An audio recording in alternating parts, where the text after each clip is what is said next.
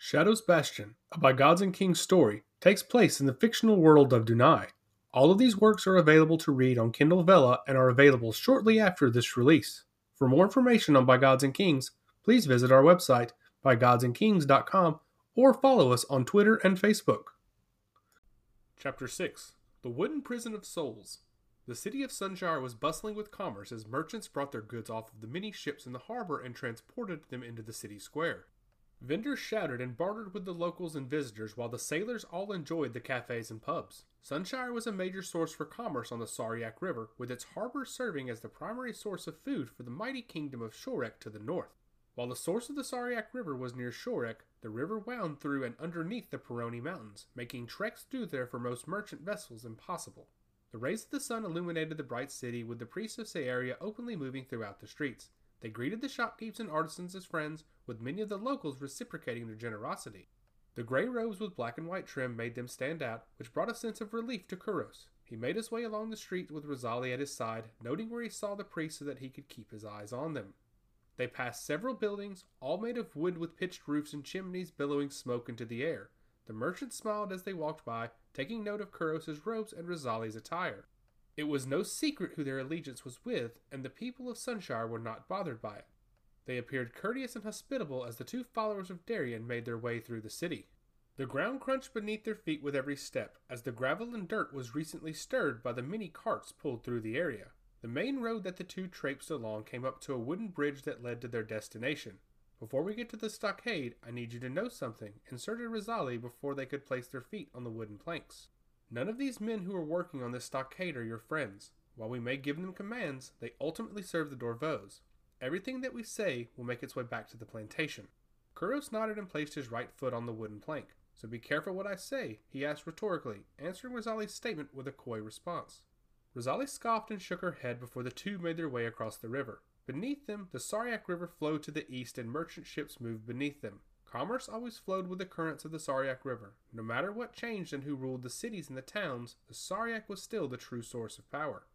Kuros approached the stockade and stood in front of it. The sun pierced the air around it and cast a massive shadow against the ground while workers toiled away.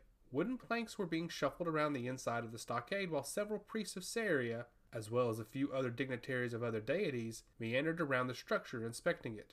Rosali came up behind Kuros as he awed at the massive wooden building.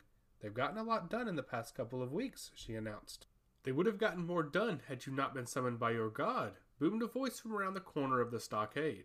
A man with yellowish green hair and a scar on his face walked out. His robes were green and the insignia of Talgus, the god of the atmosphere, was emblazoned on his shoulders while a massive pendant with a green gem rested in the center of his chest.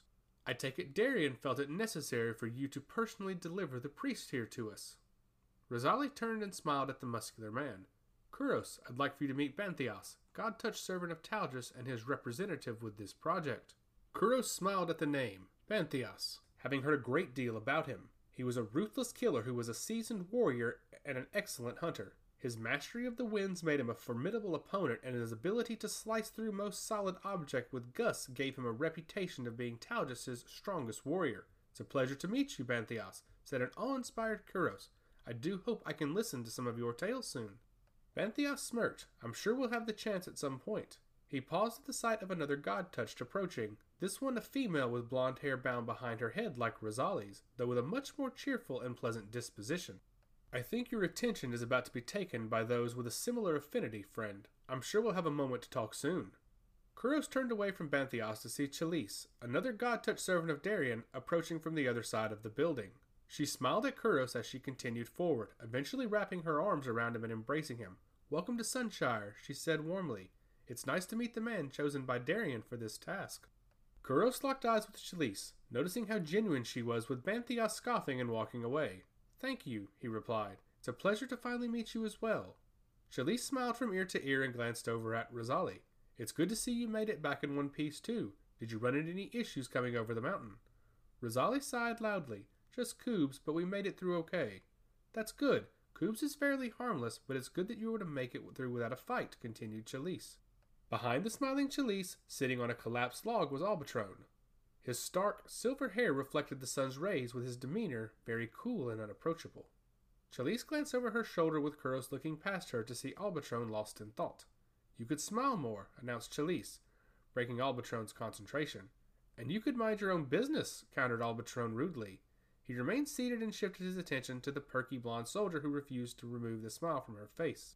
One of us has to keep our wits about us in this vile place, he stated softly, with a younger man walking up beside him. Perhaps you should stop being so paranoid and just focus on what is in front of us, he stated playfully. Draynault, the man that Rosali fired at earlier, approached Kuros and extended his hand.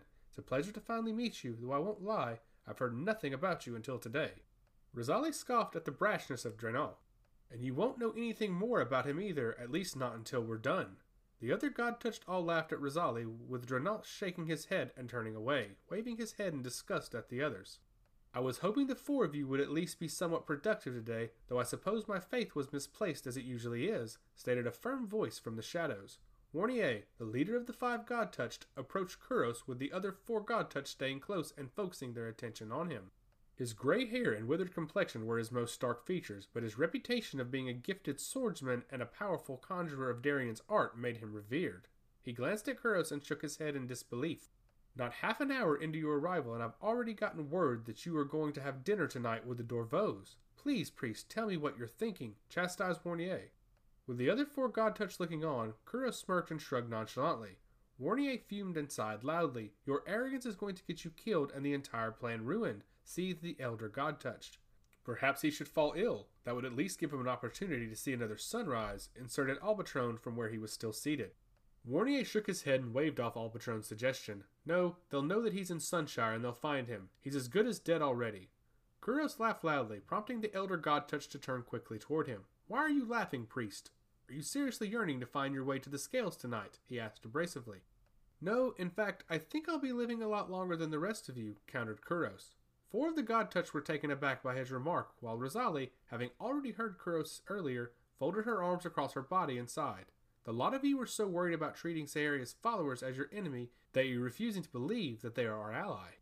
Warnier turned away from Kuros and approached Chalice. Alert the Dorvos that we will be sending Kuros to Shorek to convene with the High Priest and that dinner will have to wait, he commanded, with Chalice nodding in agreement.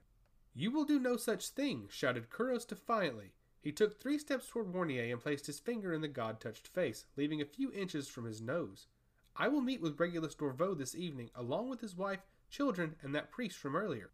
I will break bread with them and I will enjoy their patronage. I will listen to their grievances and I will assure them that Darien has their best interest in mind as well as his own. Warnier stepped forward toward Kuros's finger and pushed it to the side. You will never speak to me in that tone of voice again, priest, he whispered softly. Do you understand me? Kuros smiled while locking eyes with Warnier, and you will stop referring to me as priest, God touched, countered Kuros, matching the same tone as Warnier. You may start referring to me as warden, because that's what I will be. The four other God touched were in awe at Kuros's brash rebuttal, with Warnier standing his ground. Now, Master Warnier, if you're finished telling me what I am not going to do, I'd like to head to the inn and start preparing for this evening, as it appears you all have everything in place here. Warnier seethed while hanging his head. Fury built within his bones as Kuros stepped past him, back toward the bridge. You are here to do a job, shouted Warnier. Kuros stopped and turned to face Warnier and the others.